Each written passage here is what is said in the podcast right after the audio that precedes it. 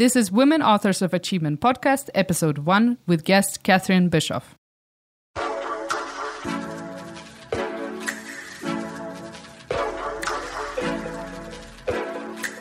Hello, everyone. I'm your host, Daria Suvorova, and welcome.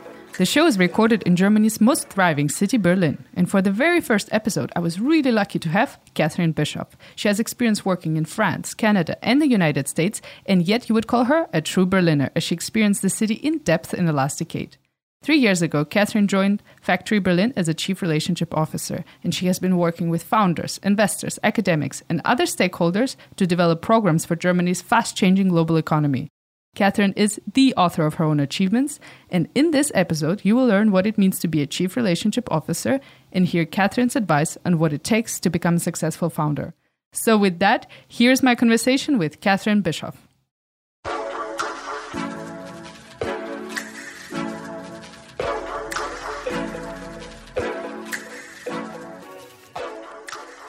Catherine, it's a great pleasure to welcome you in this cozy Full Note studio in the heart of Kreuzberg, Berlin. Thank you so much for joining me and finding time.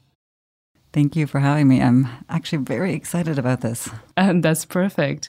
And speaking of Berlin, I would like us to take a moment and to time travel to Berlin of 2006 because this was your first time experiencing the city and also living in the city. What was it like then? And also, what made this decision? Why did you make this decision to move here? I was living in Munich at the time. I had moved to Munich in 99. Um, I was working at the International Basketball Federation. And then I transitioned to uh, the consumer business and worked for Estee Lauder company. So very corporate jobs. And one day, a friend of mine from university who I had studied with at, at McGill called me and said, listen, um, I'm building out an international presence and, and growth uh, hub for this Canadian company, Canadian American company in Berlin. It's the place to be. You don't want to move to Paris or London, anywhere. You need to move to Berlin. This is the time and the place for Berlin.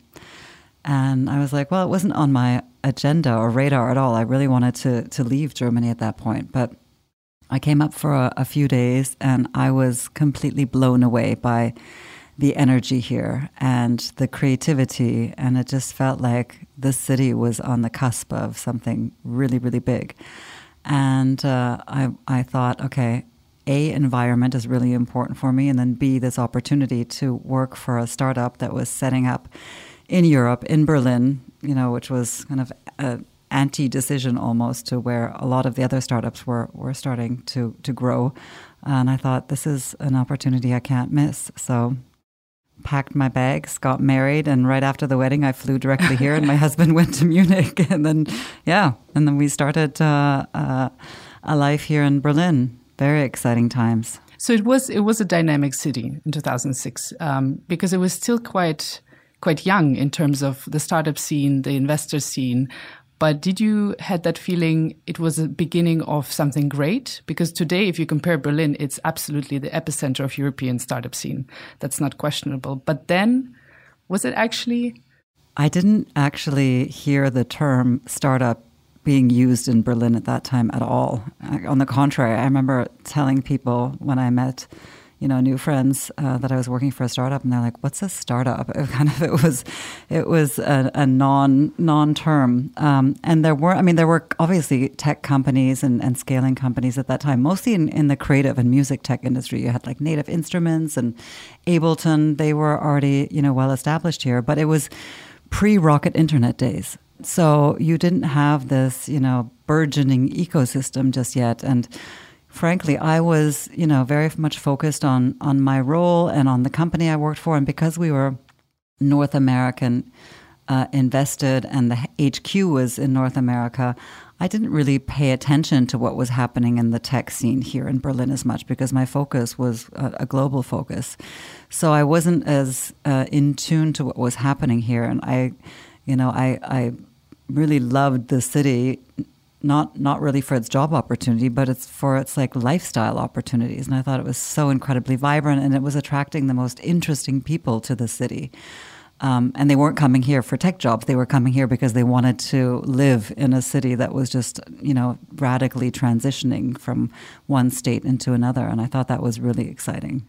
But then something uh, pulled you out of the city and you left yeah. to back to Canada. Yeah, yeah, yeah. Well, we, uh, you know, we grew the company. Um, so Berlin was a very important growth and success factor for the company at the time. And then it was sold to uh, an American Seattle based um, digital asset management company that was owned by Bill Gates, and, and then it became you know very a very different type of organization. It wasn't the the startup that you had you know that big impact on. And then I had a child, and I remember uh, pushing the buggy, the baby buggy through Kreuzberg, and people yelling at me because I was on the wrong side of the street, or people. It felt really rough, and oh wow! And all of a sudden, I was like, "Oh, is this the type of environment I want to raise a kid in, or do I maybe want to go back to where I grew up in Canada?" Um, and have that not only access to my family and being close to them, you know, family and friends, but living in a society that is maybe more community oriented and and open minded, you know, and and soft. I would just I think I had, you know, after 6 years of Berlin, I was like, okay, I'm I'm ready for a change again. So let's let's try this family thing in Canada. And so went back there for 6 years. I had a great job uh, at the University of Waterloo, which is an incredible tech, uh, you know, engineering STEM university, and uh, and built partnerships for them for the um, for the entrepreneurship center and the business school there, and uh, and then realized after a few years that yes, this is great for my family for sure, but I had the itch to go back to Europe. I was really missing Berlin and missing the European lifestyle, the access to all these different spots, and uh, yeah, and so in 2017, early on in the year, my husband and I said, okay, actually, we were talking about this last night. We made a conscious decision as we were eating tacos in Merida in the Yucatan Peninsula. We're like, that's it. This year, this is the year we're going to go back to Europe and we're going to go back to Berlin because that's still seems to be the right place for us. And so we did. We made it happen that year. So you actually saw it's interesting because you experienced the change of Berlin and is it that as the city uh, transitioned into that hub but you also you didn't stay in the city because a lot of people who are present they don't see that how the city evolves but you actually you left and you came back mm -hmm. and what was the three things you said wow this is absolutely new well, A, like super international. All of a sudden, it was a really cosmopolitan city. I mean, you heard Spanish and Turkish and French and English and Mandarin on the streets, and you didn't have that in 2006. 2006, it wasn't a, a global city in that sense. So you desperate, like you really, really felt that a change had happened, and it was like this magnet for international folks. That was the number one most obvious thing. B, it became this startup hub, right? It became uh, an attractor of tech companies, large and small, you know, big companies, Amazon, Google, you know, eBay, all these companies had set up shop. And then you had all the scaling companies um, and failing companies. So all of a sudden it was this interesting, you know, vibrant tech scene. And then the third thing that was really important to me is all of a sudden you had a lot of really good food offers. so right, the gastronomy yeah. scene was like fantastic, really good restaurants. All of a sudden, I thought that was there was always a dearth of restaurants the first time I lived here, and clearly with this, you know, international push, the different kind of expectations, and, and a different type of uh, of resident of living here, it changed kind of the face uh, of of the city. Of course, also changed the food scene for the better.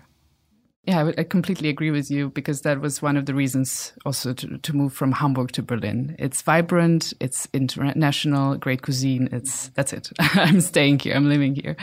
Um, but it's interesting in again with 2006. How was networking then? Because I feel um, if we look again, to, comparing to today, it's difficult to compare to today because it's an exception to the rule. We live in the times of pandemic.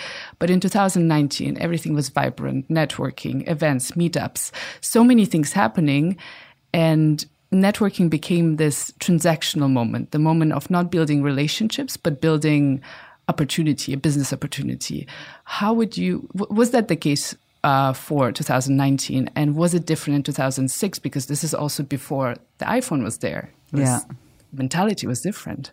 Totally different mentality. I mean, building relationships pre like that entire digital transition was different. You know, I mean, I worked in in contributor and artist relations for this for this tech company. And so I was dealing with people who uh, whose entire careers and industry was radically transitioning and was being completely disrupted by the digital age. So it went from being like an analog photography business to everything being digital and online. You know, the their incomes had, you know, radically shifted as well. And so you had to build relations and build trust in an environment where people were already very un, unsure about what's happening with their future. And so you did that in person a lot, and you didn't have like obviously video calls and any of this stuff. So you did that either in person where you could, or you'd have you know very lengthy phone calls with people across the globe. And so it was, it was much you know a much slower process, obviously.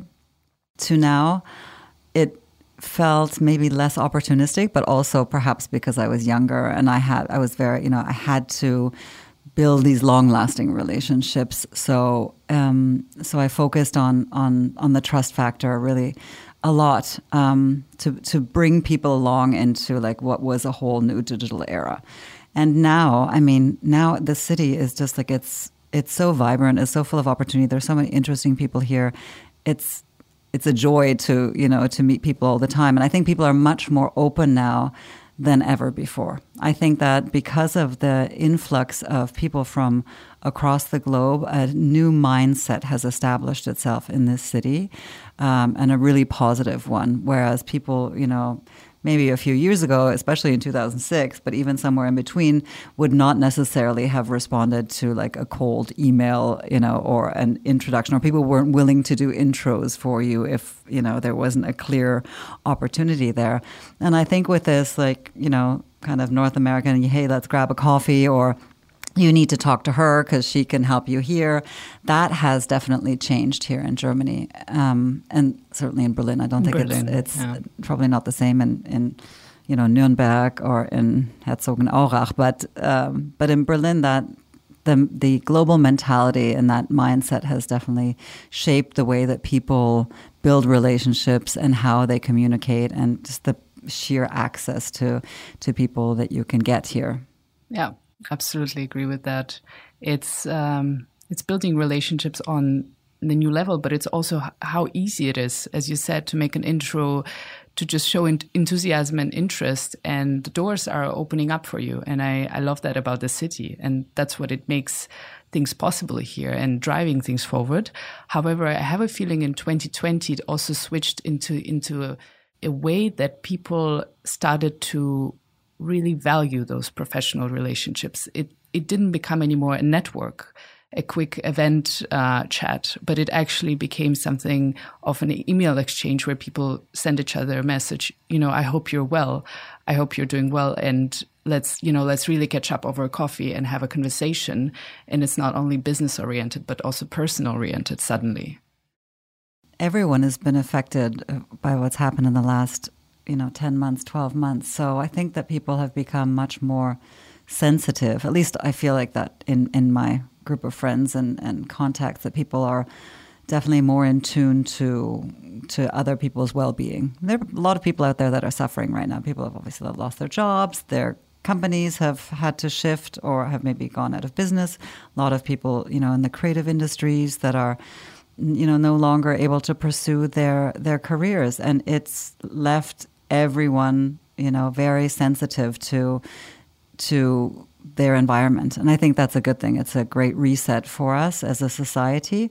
And as you said, I think people are, are now more than ever willing to help each other out. I've like never felt so empowered and and and useful as I have this year.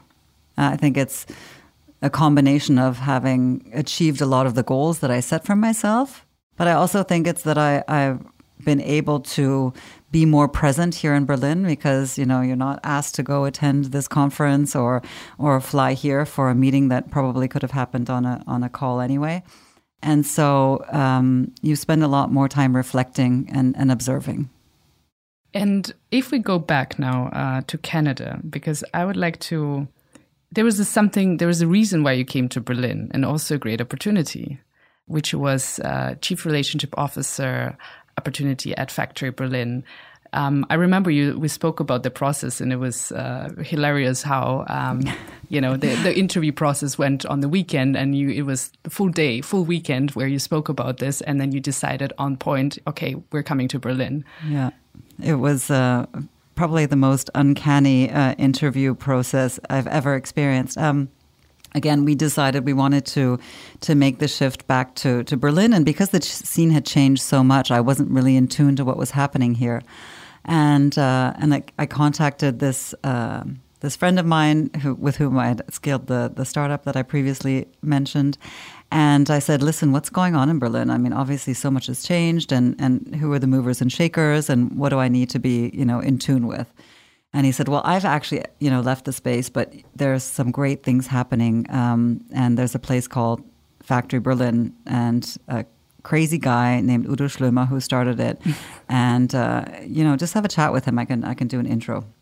And I was like, wow, okay, that's I'd never heard of that happening in Germany before. like that's a very thing that I was accustomed to from North America, and uh, and literally uh, his assistant r- responded to my email within a few hours.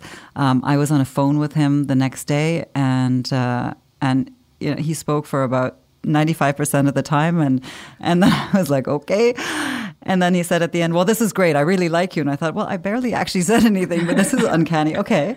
And he said, I think you should come to Berlin to check out, you know, what we're doing here. There's great opportunities. Maybe this is something that's interesting for you. And I was blown away by his enthusiasm. And I said, listen, next week I'm actually in Hong Kong. And then the next few weeks, uh, this is a bit challenging because I have some programs I'm running. And then he's like, okay, fine um, well, then I'll come to you. I'll just come to Canada. And I was like, who is this crazy person? what do you mean you're coming to Canada? And literally three weeks later, he and his wife flew to Toronto. They spent two and a half days in Waterloo. Uh, I showed him or them around um, the ecosystem, introduced them to you know influential and interesting people at the university, at the Institute for Theoretical Physics, at you know an innovation center, much like a factory, um, and uh, and then we just had dinners and a lot of talks and and you know dreams and talking about things like outside of our our businesses, uh, you know, about art and culture, and and it was such an intense, insane weekend. and then two weeks after that, I came here for a few days and I, I got to see the city and I got to see a Factory Berlin and I was like, this is just incredible. This feels really right. I know it's going to be harsh. I know it's going to be a, a roller coaster, but it felt it felt really cool. And I thought this is the great opportunity. And literally came home you know, did a, a, powwow with my husband to think about it. And a few days later, we told our daughter. And six weeks after that, like literally six weeks after that decision, we were back on a plane here and like packed up, put everything in storage. Uh, we're trying to sell our house and move back here. So, I mean, I sometimes think we're insane for doing these things so radically, but I think, uh, you know, I'm not an entrepreneur myself, but I'm so curious and i think that if these opportunities you know fall out of the sky or somehow you manifest them you have to like take them you just have to go for it like jump into that cold water and and see if you can and swim and not have a heart attack. And uh, yeah and it was a great decision because you know it really made me uh, a happy happy person. And like this this role is incredible. Could we speak about this role and also a little, a little bit about factory berlin? Yeah, I mean, Factory Berlin is the largest curated uh, community of uh, innovators, of creative technologists in Europe. So we have a model whereby what we do is we incentivize collaboration and we create an environment where people can co-create they can design the future and they basically uh, pursue their entrepreneurial ambition regardless of what their background is and of what their age so our youngest member is 12 years old our eldest oh, wow. member is probably somewhere above 60 and they have you know a wide breadth of backgrounds from again students to uh, you know, university students that are studying interaction design or software engineering, all the way to you know freelancers and solopreneurs, investors, entrepreneurs, startup teams. We have about 150 startups uh, within the community, and up uh, through the corporate scale as well as as strategic partners. So it's a very um, rich, rich community of of people that really want to push the dial really on uh, on what's happening in terms of of of starting uh, endeavors here in Germany and like kickstarting activities. So that's our that's our role and that's our purpose is to create that that environment for for connectivity and for collaboration. And my role specifically is focused on um, building the partnerships globally for Factory Berlin, crea- uh, creating visibility for what we do, and attracting talent into into our community. So, a lot of you know networking, of course, a lot of partnership negotiations, identifying what is uh, what is needed for our community to grow and become even you know richer. Um, and you know what is is that in the form of mentorship programs? Is that in the form of bringing in more investors into the network? Uh, or more young talents. So it actually it's quite fluid. It changes, you know, especially in the last few months. It's probably changed a lot, but it, it changes at any given time depending on what we see as an opportunity and what needs to to be enhanced. Mm-hmm. What are your plans for 2021? We are going to grow as a company. We want to expand in terms of locations. So we'll be uh, establishing our first um, location outside of Berlin and growing the community there and then connecting it back to what's happening here in Berlin. Also, essentially, just continue to create that visibility about what we do here and, and bring in more opportunities. I mean, I really would like to see uh, us more and more as that landing pad for international startups that come to Germany and that need to tap into a, a, cohesive ecosystem. And we've seen that recently. Like we've Bolt and Gorillas have joined the community a few oh, really? months back. Yeah. And so now you see them on the ground. You know, they've got their investment rounds secured, they're expanding and growing. It's really exciting to see that and then see how we can help them in that growth phase of, of their time. Just used Gorillas yesterday. So. That's great. it's, it's amazing. Yeah, super quick. But when you look back, did you ever envision yourself as a chief relationship officer that you will be building communities, sustaining stakeholders, building partnerships? Was it something that, yes, uh, you thought, I definitely will do that in 10 years? This is absolutely what, what my professional life will look like. Or it was not the case. Yeah, no, it definitely was. I don't think that uh, I knew that there was a job called chief relationship officer out there. I actually don't know if it's a proper term, but who cares at the end of the day? I mean, I've always been. Um, I've always been super, uh, like the super networker, and I'm like very curious to meet people. So at a young age, I wanted to travel a lot because I wanted to meet people from different backgrounds with different mindsets. It was always really, really important for me. And so I thought, what kind of a profession can I have that would fulfill that? And, you know, the earliest formal thing I could recall was being a diplomat because we also had friends of the family who were diplomats. And I remember every time we saw them, we saw them, they lived in Bucharest. And then all of a sudden they were living in New York. And then they moved to Rome. And then they were in Hong Kong. And I thought, holy shit, this is an exciting job. Like you get to move around, you have to build relationships from scratch time and time again. I thought that was a really cool thing. Uh, and then, yeah, I mean, I started my, my career and I worked in, you know, comms and marketing and then, you know, become a bit more concrete with sponsor acquisition. But all of my roles had some form of, of partnership or network building in, in them. And if they didn't, I made it part of them. So, like, I, I kind of always tried to build it around my profile.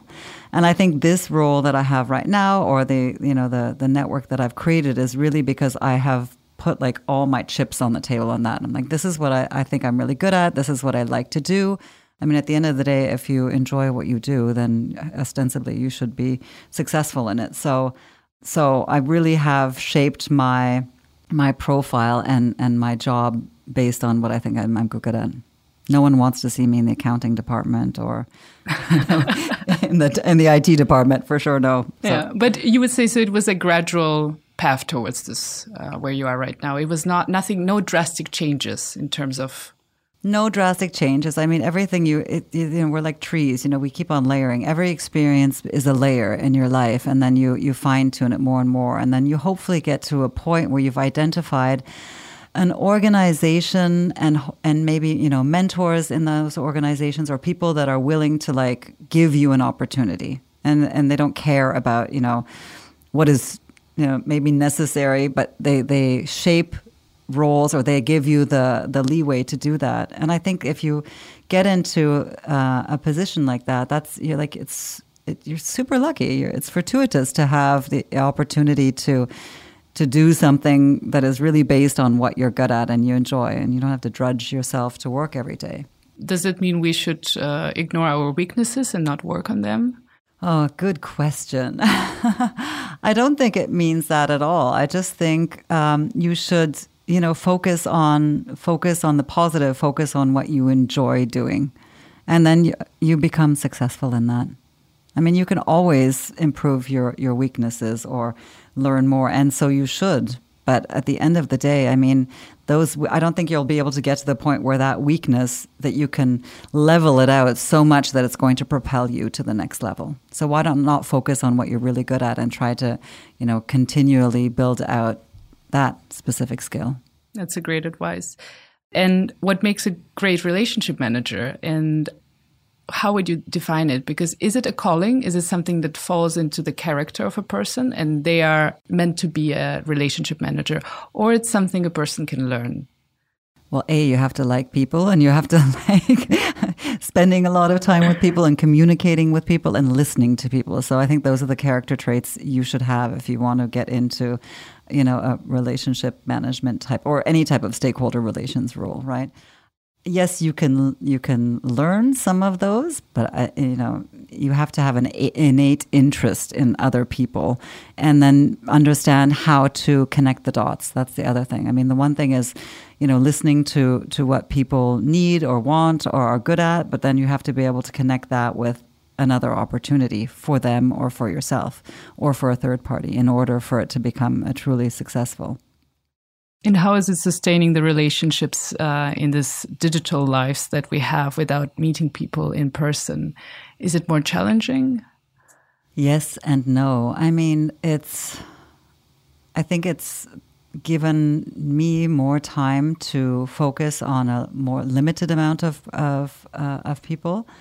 I do think it's challenging if you don't have face to face time. I think there's a lot of, trust uh, and information and just like emotion that that is lost if you you don't have that physical access. And you know with all the efficiencies that we say we've created with you know the the digital tools that we use and and you know spending time in a more focused manner i i firmly believe that we're losing out on a lot of information that uh, that you would perhaps read from social cues, from communication, or reading between the lines when you're, you know, able to look into someone's eyes or, you know, see whether they're flustered about something or understand if they're sad. Uh, you know, you can hide a lot of those things on a screen, or even worse, if you don't, you know, if you don't have your camera on. So, um, so I do think it, it has affected how how we, you know, maintain relationships, and I certainly hope we can get back to some normalcy where we have both worlds where we can be super efficient and not have to, you know, pollute our environment by flying, you know, to all these meetings, but still have places where we can congregate uh, and celebrate and, and communicate. Yeah.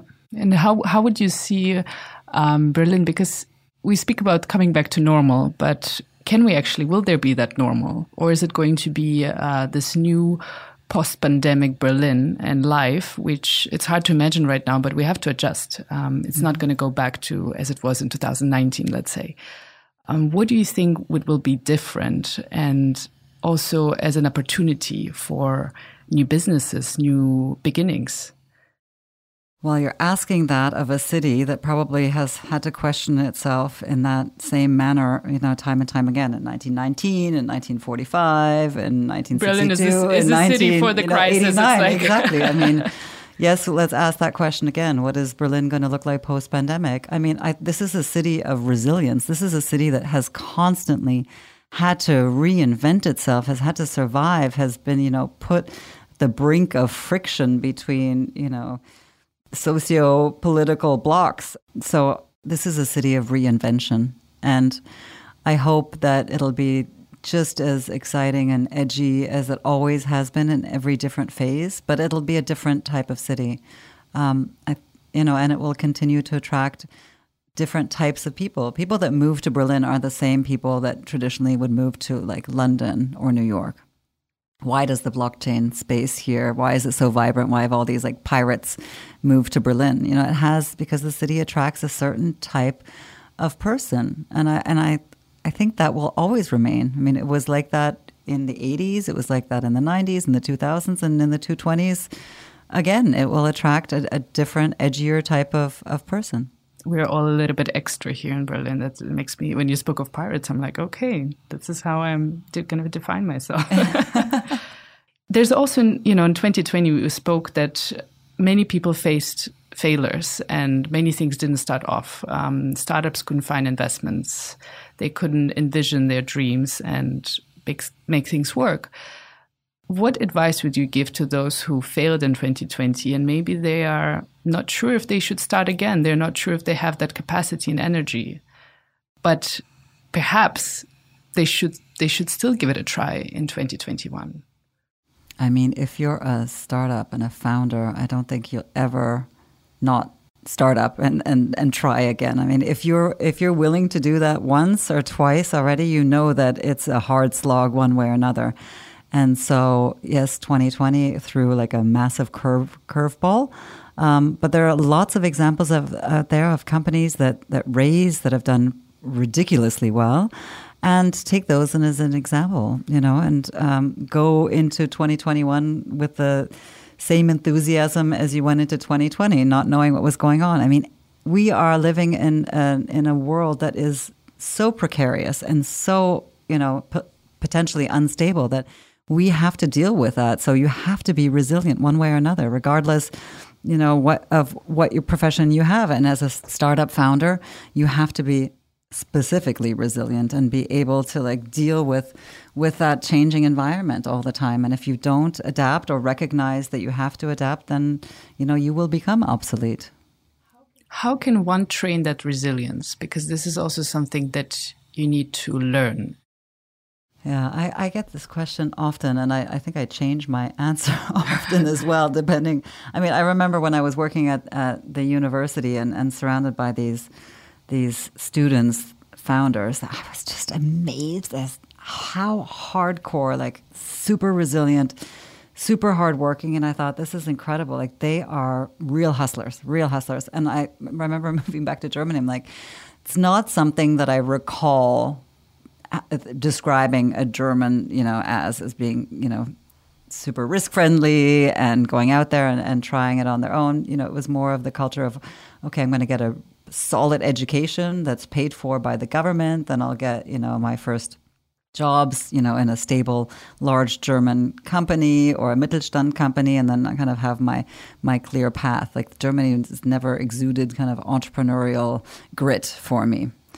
But at the end of the day, all those big companies were, you know, started by someone uh, as well. So nowadays, I think there's more sense of entrepreneurialism in Germany and there's more openness towards it, thanks to what's happened in Berlin, for sure.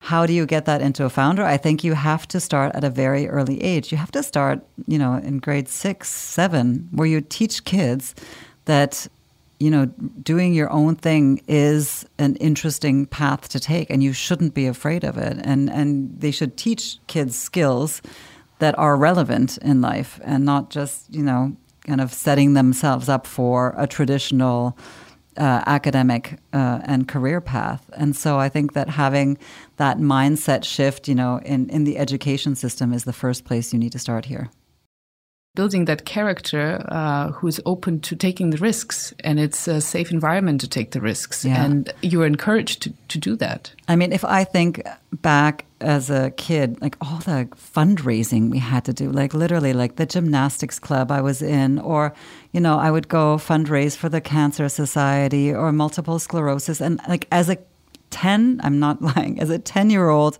12 year old 15 year old i remember going from door to door and literally pitching to my neighbors, like, can you give me five dollars? Will you sign up for this cause? You know, our our soccer club that's, needs that's to raise a young funds. relationship manager in yeah, the making. but not not just me. I mean, that's what you did. You were part of a club. You were part of the Girl Guides, whatever it is. You do that. That's part of what you do in North America. That is community building. It's you know fundraising. It's doing good. And so I think that being out there, being a networker, being communicative, uh, you know, supporting other causes, pitching presentations, all those things are kind of built into the system, at least in Canada, and I think to a certain extent in North America. And I, I see it with my, my daughter and her friends. They have a totally different communication style. So I do think that a lot of that is societal and educational, and you can tweak that. It is a bit of a, a founder's journey is not an easy one, and you need to prepare yourself on many fronts, and you need to have a great support system, whether it's your family and friends. You need to be resilient and just to have that character, that guts to go, as you said, you went into that cold water again and again, and you were open to that. Well, A, if you're not able to push yourself out of that zone or you don't have the character, but you have the great idea, then find someone. I mean, that's you know the beauty of finding a co-founder. You tag team. So you have to find someone who has attributes that you don't have that can help you along that path. And I mean, that's think the best um, the best recommendation for founders or, or people at the early stage with ideas is you need to surround yourself with really smart people that are going to help you move forward. So those first few hires, or you know, hires or, or supporters, let's say, have to complement what you do and and build out um, build out your potential. And yes, of course, you have family and friends that, that are always going to be kind and helpful, but that's not necessarily going to help you long because if you have your mama or your dad telling you, oh, honey, the best idea ever, and maybe it's not the best idea ever, maybe you need someone to be more frank and honest with you uh, because that's going to help you. As I'm thinking to wrap up our conversation, um, I would like us to finish up on a very positive and a hopeful note mm-hmm. uh, because I, I, strongly believe that every new year is, despite of all the difficulties and uncertainties, it's a possibility for individual growth. It's a possibility. It's an opportunity um, that you can start something and do something. How do you, for yourself, see that opportunity? How do you? What excites you about 2021? I set some goals for myself, and I think it's um, important that everyone should set goals for themselves, personal or professional goals, regardless, or health goals. Um, and so uh, I look to 2021 with much optimism because I, the goal I set for myself for the latter half of, of this year and you know into next year I achieved. I wanted to be part of a, a supervisory board of a purpose-driven organization, and I just found out yesterday that I was accepted onto that board. So I'm very happy and excited. And so um, I'm going into 2021 really um, uh, thoughtful and excited about it because I think that it's um, it's something that I want to put you know my energy behind in addition to all the other initiatives and, and job and personal life. And so with that focus i can become more of a fulsome person. I think sounds so terribly cheesy but as you age like what what is it that's going to make me you know feel more and more satisfied and whole? And um, and everyone is you know has different objectives of course and uh, and for me, I just r- recognized that I wanted to to step out of my comfort zone in a lot of uh, lot of places, and and try something new and give back into into different types of organizations. And as we know, women are authors of achievement. Mm-hmm. Who would be a role model for you? Who would you define is an author of her own achievements, a woman? Only one. there could be a few. I have many. Throw it in. I mean, throw, throw year, the names this in. year, I think this year has been incredible um, for for women. It's uh, this year I've seen women step uh, up to the plate and like into spaces like never before. And there's two that come to mind. One, uh, personally, uh, personal friend, uh, Lubomila Jordanova. She's the um, founder of a startup called Plan A Earth and also the co founder of the Green Tech Alliance. And uh, she is just, she's everywhere. She doesn't say no. She just takes opportunities uh, and builds her profile and builds um, uh, awareness to, to the cause and to sustainability and reduction of uh, everyone's carbon footprint. And I'm, I admire her so much because she seems to have endless energy. And then the other one that comes to mind um, is Verena Pausder, who has also just like taken so much positive space and been, uh, you know, has identified where the government and the education system and the state has failed, and she has stepped into that space and created incredibly powerful initiatives and shown us all that it's possible. So there are no excuses. We all need to do something when we see that, you know, the system is failing us. And I think identifying women and men uh, that that uh, are stepping up and into uh, into the space um, is really important, and we need that visibility. So I also applaud what you're doing because um, we need more role models out there, and, and there are many, but we just need to expose them give that visibility and have those conversations that bring insight uh, to the audience and bring some guidelines, life guidelines that we're all looking forward to. Uh, perfect. Thank you so much, Catherine, for coming over. And uh, we speak to each other soon and yes. have a great day. Yes, thanks. You too. Thank you. Thank you for joining us today. You can subscribe to the show on Apple Podcasts, Spotify, SoundCloud, or wherever you listen to your podcasts. And please don't forget to leave us a review. We're always excited to read them. If you want to interact with us, the guests, or the podcast listeners, then head over to our Instagram page at waa.berlin. And while you're there, make sure to check our webshop. Thank you again for listening, and we're looking forward to being back soon.